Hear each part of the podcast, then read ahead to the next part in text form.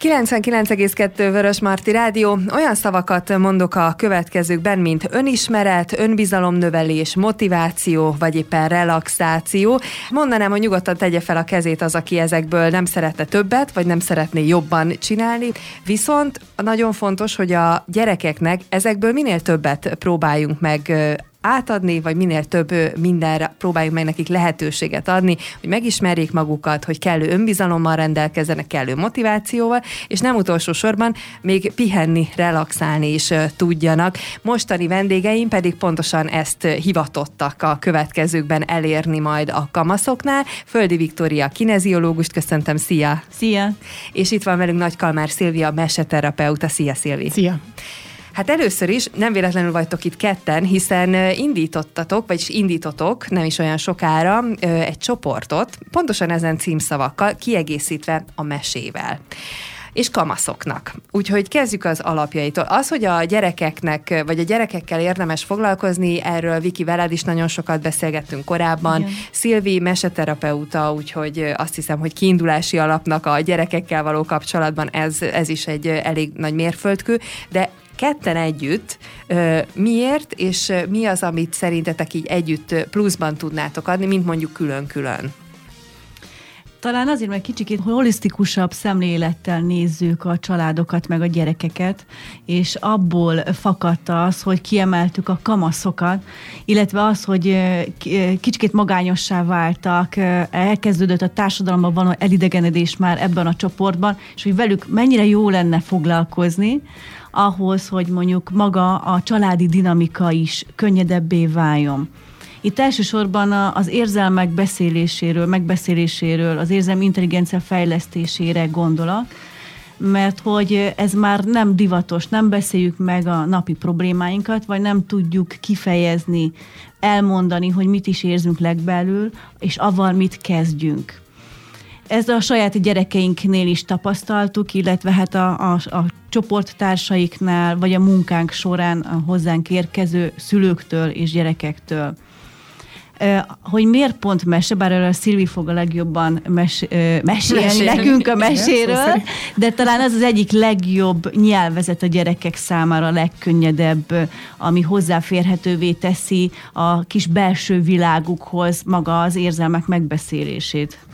Itt közben még annyit hogy hozzátennénk, ugye kamaszokról beszélünk, de egyébként ez a 10-14 éves uh-huh. korosztály, mert még szerintem most van egy kis kavarc ez ügyben, hogy ki is a kamasz, meg hogy most akkor mikor kezdődik egyébként ez a kor, de hát már beszélünk kiskamaszkorról, meg Igen. gyakorlatilag már hat évesen, hogy elmennek iskolába, onnantól kezdve valami mintha már elkezdene ö, történni. Most így kifejezetten ezért a 10-14 éves korosztályra Igen, ezek a kis, kiskamaszok. Inkább a kiskamaszok. Tehát ők talán még nyitottabbak, majd a későbbiekben fogunk indítani újabb csoportokat, pont ez a 12 és 16 év közöttieknek. A nyilván ott már másfajta problémákról lesz szó, másfajta megközelítést igényel, illetve hát a 16 és 18 év közöttiek, a nagy kamaszok, ami megint egy kicsit felnőttesebb szintre kell, hogy emeljük, és hozzá, hozzá kell tennem, hogy ott meg szűkebb körbe kell, hogy kezeljük őket, mert ők nem szeretnek beszélni a problémáikról.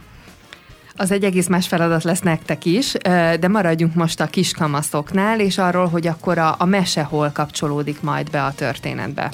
Hát a mese gyakorlatilag minden egyes ilyen alkalommal, vagy találkozásnál a, a fő mesdjéje lesz ennek a történetnek, és egyébként most visszatérek ide, hogy nyilván a, a mese az mindenki, tehát a 0-tól 99 éves korig azt gondolom. Az más kérdés, hogy kevésbé használjuk így a hétköznapokban, vagy egyáltalán abban, hogy önmagunkat gyógyítsuk vele, pedig lehet. Tehát, hogy a mese ez egy fő vonala lesz, minden alkalommal egy-egy témát jelöltünk meg a Wikivel közösen, ami azt gondoljuk, hogy minden egyes kiskamaszt érinthet, és hogy valahogy úgy felépítve ezeket a találkozásokat, hogy, hogy már a legelején ez a bizalmi kapcsolat felépüljön, és hogy merjenek megnyílni. A mese pedig az, ami segít, vagy a mese főhősön keresztül bemutatni az adott problémát, amit aztán persze a mesehős a végén, főleg, hogyha varázsmeséről van szó, azért szépen meg is old. Tehát adj egy nagyon szép mintázatot arra, hogy hogyan lehet mondjuk kilábalni egy ilyen nehéz helyzetből.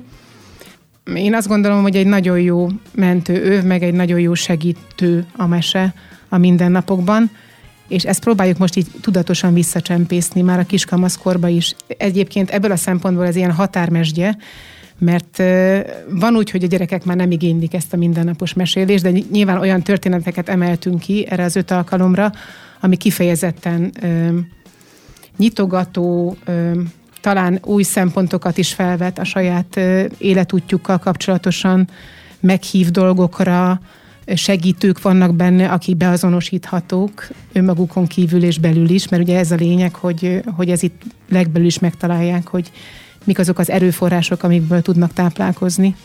Tehát, hogy egy ilyen közösségépítő történet is egyben, azt gondolom, mert ilyenkor azért ott vannak azok a találkozások és egymásra ismerések, amik fontosak tudnak lenni, és ezt a kohéziót, vagy ezt a kovászt tovább érlelik egy csoporton belül.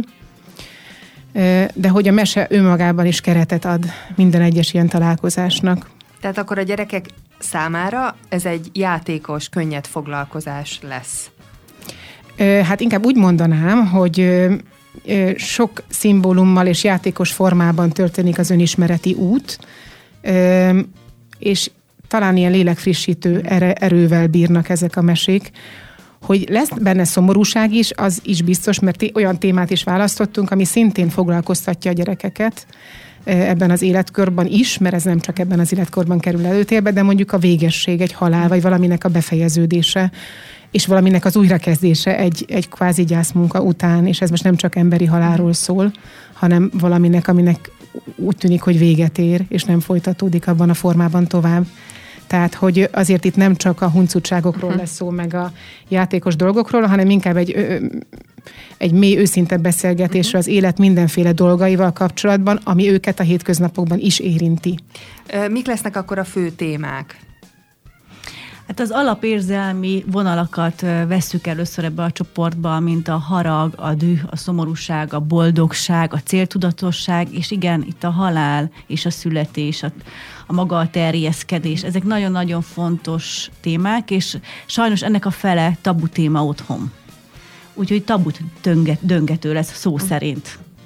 Ugye itt azért van nektek nehéz dolgotok, mert lehet, hogy a gyerekek ugye a szimbólumokkal és a mesével, vagy beleélik magukat, és hogy rájönnek, hogy ezeket a dolgokat hogyan lehet akár megoldani, ami a mesében is történik. Ez nekik úgymond könnyű lesz, de nektek viszont a, a sorok között kell olvasni, mert hogy ugye ezek a 10-14 éves fiatalok nem feltétlenül tudják, hogy mi az az érzelem, amit ők éppen éreznek hanem Igen. tehát nem tudják megnevezni azt Igen. feltétlenül, hogy most dühös vagyok, csak van valami, amit el tud Igen. ezzel mondani. Tehát, hogy nektek meg így a sorok között olvasás. Hát erre külön feladatok lesznek, tehát maga a mese után a mesében lévő érzelmeket együtt megbeszéljük. Uh-huh. Először is a, a Szilvi feldolgozza velük a mesét, elhelyezik uh-huh. önmagukat egy térképen, hogy ők hol tartanak, mit látnak meg, mi a fontos nekik, utána pedig velem megbeszélik ezeket az adott érzelmeket. Uh-huh megtanítjuk őket arra is, hogy felismerjék ezeket az érzelmeket, vagy maguk, a, a mi az, ami stresszt okoz számára, és ezeket hogyan tudják kezelni önmaguknak. Ezért nagyon jó, mert hogy önmagukba befelé néznek. Ez hogyan fog kinézni egyébként? Tehát, hogy feldolgozzák akar először a mesét, de gondolom a mese az nem úgy fog ő, ő, kinézni, hogy tehát, hogy ától zéig elolvasod a mesét, vagy elmondod a mesét, hanem ez meg van tördelve.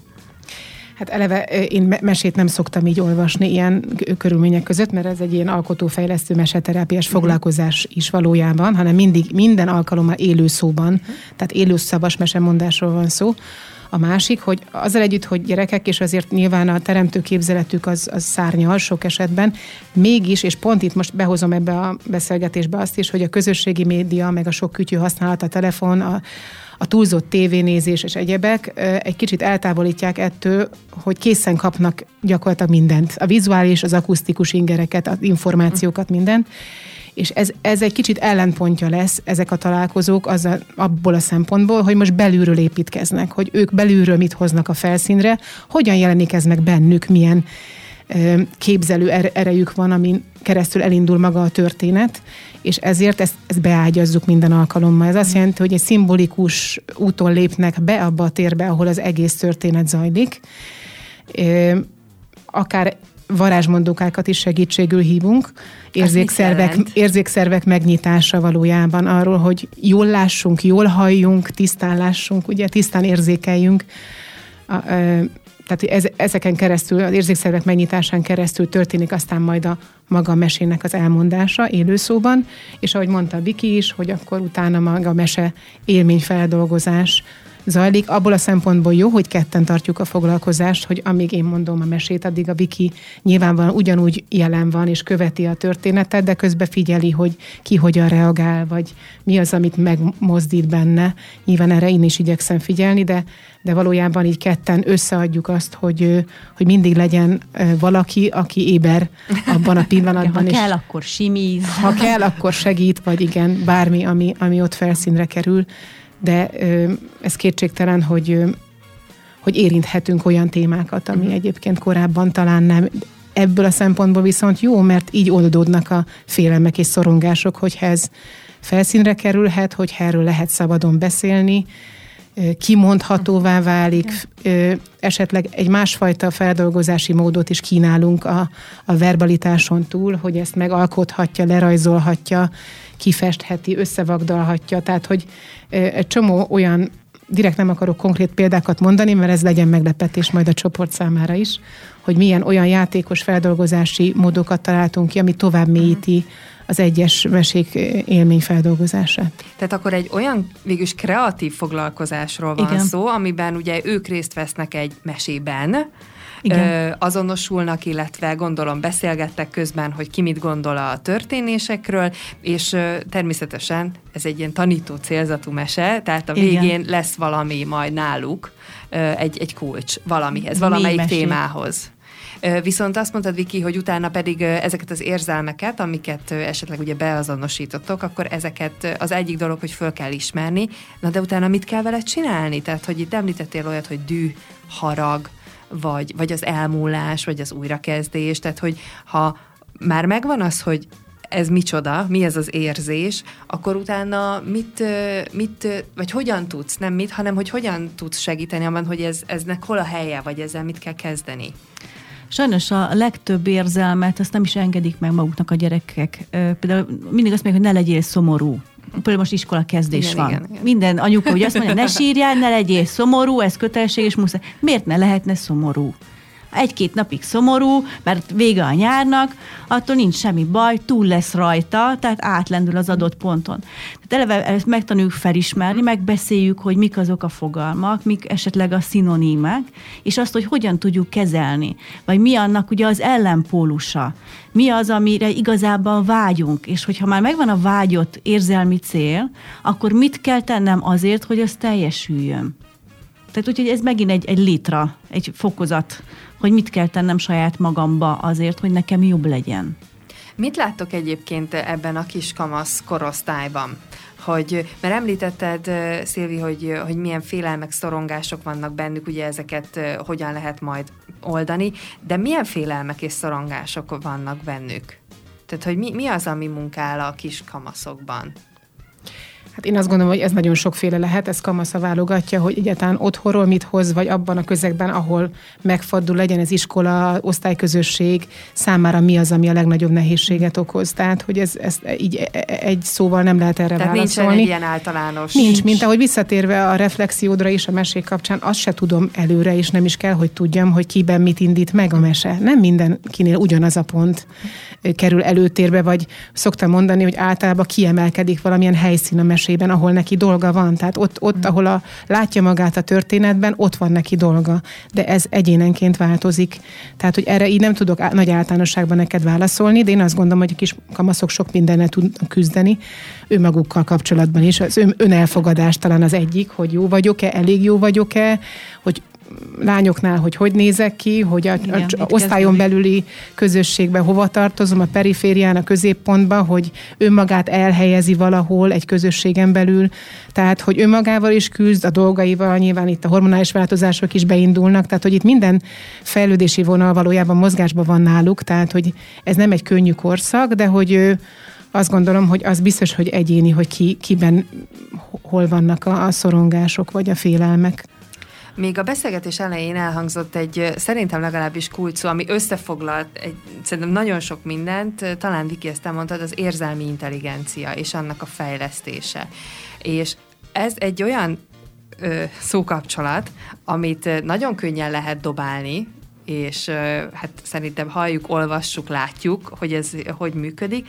Én nem vagyok benne biztos egyébként, hogy mindenki tudja, hogy miről van szó, vagy miről beszélünk, amikor érzelmi intelligenciáról van szó, de egy nagyon jó dolog, amikor elő kell rántani, hogy a nem tudom, a felnőtt párunk éppen miért viselkedik olyan gyerekesen, és hogy miért nem képes ezt felnőtt módjára ö, túlendülni ezen vagy azon a helyzeten. Ö, szóval csak annyit tudunk róla, hogy valami, aminek ö, így valamikor be kellett volna ágyazódni, vagy, vagy kellett volna lennie, meg kellett volna szerezni, tanulni, nem tudom, hogy erre mi a... Igen, jó, tapasztalatokat szerezni. Igen, tehát igen. fejleszteni, és hogy ez valahol nem történt meg. És nagyon sokan ugye vannak, akik tudatosan felnőttként állnak neki, hogyha észreveszik, hogy valahol valami ö, nem igazán stimmel. Úgyhogy lehet egy picit így az alapokhoz mennék vissza, hogy ez, ez így mindennek, minden emberi kapcsolatnak és minden viselkedésnek szerintem az, az alapja, Igen. hogy érzelmi intelligenciával rendelkezünk. Hát két aspektusa van, az egyik a társas kapcsolatnál, ugye felismerem a másiknak az érzelmeit, némi empátiát gyakorlok felé, és tudok vele kommunikálni. A másik, a, talán a legfontosabb, az önmagamban lévő érzelmek felismerése és annak kezelése. Ezt általában a szüleinktől kéne, hogy megkapjuk. De hozzám például, amikor eljut egy felnőtt ember, és megkérdezem, hogy hogy vagy, vagy mit érzel, nem tudja megfogalmazni. És hogyha ezt nem tanultuk meg, valóban ez egy nagyon-nagyon nehéz feladat. Ezért először kezdjük az alapérzelmekkel, és utána nyilván bontogatjuk, mint a hagymának a héján, hogy egyre több és több érzelmi szót csempészük bele, hogy igenis meg tudjam fogalmazni, hogy nagyjából mit érzek. Ez egy nagyon, nagyon nehéz feladat felnőtt korban, de nem lehetetlen. Én is egyébként fiatal felnőttként kezdtem el foglalkozni vele, de gyerekeimnél már különösen hangsúlyt fektettem hogy igenis napi szinten megbeszéljük, hogy én ezt érzem, és nem csitítom el, hogy nem, te nem lehetsz szomorú, te nem lehetsz dühös, ez hülyesség, mert ugye ezt szoktuk mondani, hanem igenis, ő lehet szomorú, ő lehet dühös, én is lehetek szomorú vagy dühös a sárga csekk miatt. Hát mert nincs sem baj, vagy sírhatok, szomorú vagyok, de mit tudok, mit teszek ez annak ellenére, hogy jobban érezzem magamat, mitől lehet lehetek boldogabb? Itt ez a kérdés, hogy mit tehetek magamért. És hogy amikor már magamban megtanultam ezt felismerni, akkor a társas kapcsolataimban is ez abszolút működik. Már pedig akárhová megyünk társas kapcsolatokban fogunk létezni, Igen. akár egy munkahelyen, nyilván baráti társaságban és, és párkapcsolatban is. Ugye azért van nehéz dolguk a szülőknek, mert mert hogyha erre nekik nem fektettek nagy hangsúlyt, és akár felnőttként sem biztos, hogy ugye utána jártak, vagy megtanulták, elsajátították, akkor úgy nagyon nehéz a gyereknek továbbadni, legyen bármilyen jó szándékú valaki, Igen. ami neki nincs, uh-huh. az nem nagyon fog átmenni Igen. a gyereknek sem. Viszont akkor egy ilyen foglalkozás meg elindíthatja ezen az úton, de, de a, most egy foglalkozásról beszélünk, vagy, vagy ugye többről, vagy sorozatról, de vajon mennyi kell? kellene? Hát mi cselesen csináltuk, hogy őszinte legyek, azért, mert a szülők is kapnak minden egyes alkalom után levelet.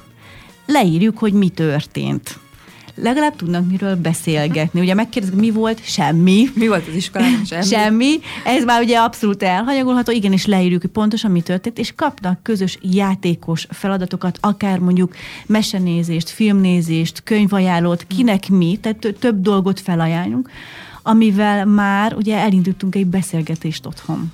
Úgyhogy ez, amit mondtam neked, hogy kicsikét holisztikusabb annál, tehát kezdjük a mustármagnál, és akkor utána megnézzük, hogy az egész mekkora erővel rendelkezik itt családon belül. Tehát én bízok benne, hogy a család összes tagjára hatni fog az, amit mi adunk a Szilvinek. És reméljük, hogy ez az öt alkalmas találkozás után talán a későbbiekben lesznek még folytatások, legalábbis ezek a mi jövőbeli terveink.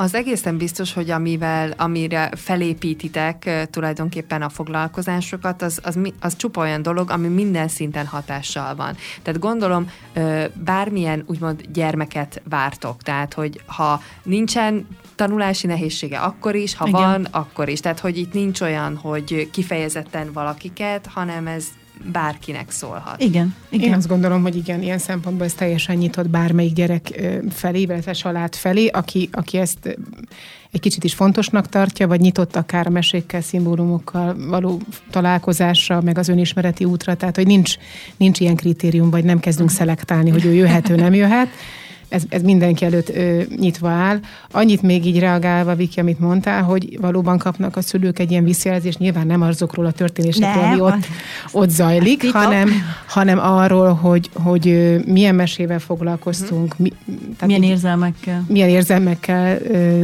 dolgoztunk a, akkor, és valóban kapnak egy ilyen film és irodalmi ajánlót, uh-huh. ami már egy ilyen kicsit célzottabb történet, hogy otthon is tovább folyik a közös együttlépve beszélgetés munka. Mielőtt összegeznénk, hogy akkor mit lehet tudni pontosan a csoportról, vagy hogyan tudnak elérni titeket. Ti is anyák vagytok, dolgozó anyák vagytok, tehát hogy ugyanúgy rengeteg mindent csináltok egy nap alatt, vagy sok mindennel kell foglalkozni, nektek is vannak rossz napok, meg jobb napok. De a gyerek, a gyerekek, és mindig kell rájuk időt szakítani, de nem mindegy, hogy miért mert hogy most nyilván megbocsátható bűn, hogyha egyszer megkéred a gyereket, hogy most pont ne, de nyilván ezt nem teheted meg minden nap. Szóval, hogy ha, ha a legalapabb dolgoktól nézzük, akkor szerintetek, hogyha valaki azt érzi, hogy végképp nincs energiája, ideje a gyermekére úgy, ahogyan azt ő szeretné, akkor mi a leg, legalapabb dolog szerintetek, amivel érdemes elkezdeni foglalkozni? Tehát hol, hol szakítani rá minőségi időt? Hát szerintem a lefekvés előtt ott akkor a legjobb beszélgetni, amikor már kicsikét feloldódnak, akkor már nincsenek benne a napi ritmusban, régen is szerettem a meséket, de mióta a Szilvit ismerem, már végképp tudom, hogy ez egy nagyon-nagyon fontos pont, és valóban igaza van, hogy egy közös mese után még egy pár szó beszélgetek, és ki mit ragad ki, vagy mi történt vele aznap. Úgyhogy én, én igen, az esti. Még mindig a kiskamaszokról van szó, ugye? Tehát a kérdésed erre vonatkozott. Oké, okay, mert most így a életkorban így elkezdtem zongorázni, hogy hon, most honnan is. Szóval a kiskamaszokra vonatkoztatva a, a kérdésre a választ. Szerintem egy, egyrészt az is fontos, hogy ők, tehát ez egy nagyon érzékeny időszak, és hogy, hogy mikor válnak nyitottá. Én azt gondolom, hogy résen kell lenni a szülőnek, és figyelni, hogy mi, mi az a pillanat, amikor, amikor igenis befogadó. befogadó állapotban van, és akkor, akkor esetleg felhozni valamit, ami mindkettőnknek fontos vagy érdekes lehet, akár a, a minőségi időnél tartunk, valami olyasmit, ami egy kis kamasz számára is izgalmas, akár egy közös kirándulás, vagy most mondtam bármit jó, tehát lehet ez egy élményparkba menetel, vagy ha éppen ő a madarakért van oda, akkor egy madárgyűrűzés, szóval, hogy bármi, ami, ami számára fontos, de hogy az, ez az időzítés szerintem nagyon-nagyon fontos, hogy akkor ott lenni, és ez nyilván kellő energiát és figyelmet kíván a szülőpártól, és akkor tegyük hozzá, ott van anyuka és apuka is jó esetben, hogy akkor legyen ott, amikor tényleg nyitott a, kiskamasz, és akkor, akkor megszólítható, és akkor nem az van, hogy na, menj innen, vagy becsukja az ajtót, mert most más dolgom van. Egyébként is hagyjál békén. Szóval, hogy, hogy tényleg megtalálni ezt a jó ritmusban a közelítést. Mondjuk egyéb, egyébként, amit mondott a Viki, egy ilyen esti lefekvéskor, hogyha tényleg olyan nem túl fáradt még, akkor ez egy jó alkalom lehet, hogy egy, egy jó beszélgetésnek, tehát hogy becsukni az ajtót, és akkor csak mi vagyunk, és akkor mellé bújni. Szóval mindig azt gondolom, hogy kell egyfajta ráhangolódás, meg idő, hogy egyáltalán megnyíljanak, és akkor utána viszont egy tök jó kis beszélgetést tud kerekedni. De ahhoz szüksége van a szülőnek is, hogy letegye a batyút, és ne a munkahelyi gondokkal érjen oda. Tehát, hogy azt kell, hogy mondjam, hogy neki is le kell csendesedni belül, ráhangolódva, mert ezt a kiskamasz egy azon leveszi. Igen. Tehát, hogy jelen van a szülő, teljes lényével figyel rám, vagy még, még három témában benne vagyok, a projekten dolgozom, miközben egyébként félfüle hallgatlak ám, mondja csak. Tehát, hogy így biztos, hogy nem működik. Tehát, hogy ez szerintem a legnehezebb a, a mai világban, akik túl teljesítik a napi 10-12 órát, hogy így elcsendesedni és ráhangolódni a kiskamaszra és meghallani, hogy mit szeretne mondani. Egy idős nénitől hallottam egy jó tanácsot, hogy a tinédzser hozzászól, kaszát kapát, dobd el és hallgasd. De leegyszerűsítve egyébként igen. Ez száll a pillanat. igen, azon. És, és nem követ, tudjuk, hogy azt mondod, hogy majd 5 perc múlva, nem lesz 5 perc múlva ugyanannyit Tehát tényleg kaszát kapát, dobd el és azonnal fülei. Hú, a régi bölcsességek azért mennyire megállják a helyüket. Eszembe jutott egy olyan elmélet hozzáállás, én nem tudom, hogy minek nevezem, mert nyilván nem vagyok a témának a szakértője, hogy, hogy a kamaszkorban tulajdonképpen elkezdjük látni, mármint, hogy felnőttként, szülőként elkezdjük látni a, az eredményét annak, amit, ami az előtte levő 10-15 évben produkáltunk, mint szülő. És hogy olyankor az furcsa lehet a szülőnek, amikor olyan viselkedéseket lát, amit ugye akár ő maga ö, is produkált, vagy, vagy bármi, amíg vissza, visszaköszön. Szóval, hogy van egy ilyen elmélet, hogy akkor ez így beérik, és akkor úgymond egyszer csak látni véljük a, azt, hogy mit is csináltunk korábban. És hogy ez, erről mit gondoltok, hogy ez mennyire biztos, vagy mennyire egy végleges, bár nem ezt a szó jó rá, tehát hogy ez ebben a kamaszkorban, ami tudjuk, hogy mennyire érzékeny, mennyire változtatható, hogyha valami, valamit, valamit nem jól kommunikáltunk, vagy nem jól csináltunk, vagy nem beszéltünk vele eleget. Hát ez a 10-14 éves kor fontos, hogy minél többet beszélgessünk, mert 14 és 18 éves kor között van az, hogy egyre jobban beszűkülnek, bezárkóznak a szobájukba, tehát ez tényleg egy nagyon-nagyon fontos időpont, vagy egy korszak az ő életükben. Biztos, hogy minden javítható. Tehát ez hozzáállás kérdése, két ember kell hozzá, maga a gyerek, meg a, a szülő, de sokkal nehezebb feladata van szerintem a szülőnek, hogyha 14 éves kor előtt nem alakult ki az a fajta őszinte kommunikáció, aminek kellett volna. Ott utána már a zárt ajtón dörömbölni, hogy Léci engedj be, azért az már idegörlő, és a szülő is hamarabb elfárad. Ez az én gondolatom.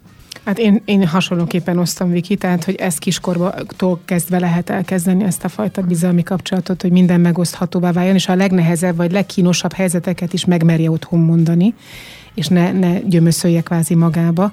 Tehát, hogy azért 14 éves kor erre szerintem nem ez az időszak, amikor a nevelés az elsődleges, mert azt addig kellett volna valamilyen módon jól megoldani. Persze itt nyilván benne van mindenkinek a hibázási lehetősége, meg hát ilyenek vagyunk, tehát hogy gyarló emberek, tehát hogy de ezzel együtt azt gondolom, hogy nem feladni, hanem próbálkozni tehát, hogy akkor vagy keresni egy ilyen, vagy szakemberhez fordulni, hogyha végképp nem megy, vagy barátoktól tanácsot kérni, vagy elmenni egy ilyen segítőcsoportba, ahol már hasonló. Uh-huh. Tehát, hogy nem, én azt gondolom, hogy nem feladni, hanem próbálkozni. Tehát, hogy muszáj valahogy a közelébe férkőzni, hogy akkor tudjon segíteni. De ez tény, hogy nem, tehát nem ez az időszak, amikor amikor újra eh, de jó fejnek látom, meg ő is engem, tehát ez majd a 20-21 éves kor körül jön el, tehát hogy a, a kamaszkor, a nagy kamaszokkal meg pláne nem, tehát hogy ez teljesen a ő maguk keresése, meg maguk elhelyezése a világban nem arról szól, hogy mi most itt hú, de nagyon haverok vagyunk. Minden esetre, hogyha a szülők támogatni szeretnék a gyermeküket valamilyen úton, módon, akkor egy ilyen csoport az nagyon jó, hiszen nyilván a gyerek nem úgy fogja megélni, hogy most elvisznek valahova valakihez, és akkor most le kell ülni vele és beszélgetni kell, hanem ő is másképp fogja ezt megélni. Úgyhogy a részleteit még a csoportnak nézzük meg, hogy mikor indul a csoport, hány fővel fog indulni, meddig, vagy meddig lehet jelentkezni, vagy ez hogyan működnek a technikai részletek. Ez az első csoportunk szeptember 30-án indul, ez egy öt alkalmas csoport lesz, ez egészen december 9-ig fog tartani, kb. két-három hetente fog, fogunk újra összegyűlni. Maga a csoportra jelentkezést a platán.facebook oldalunkon lehet, vagy az e-mail címünkön a platán.kukacgmail.com-on. Ott van bővebb információ illetve hogy mekkora létszám.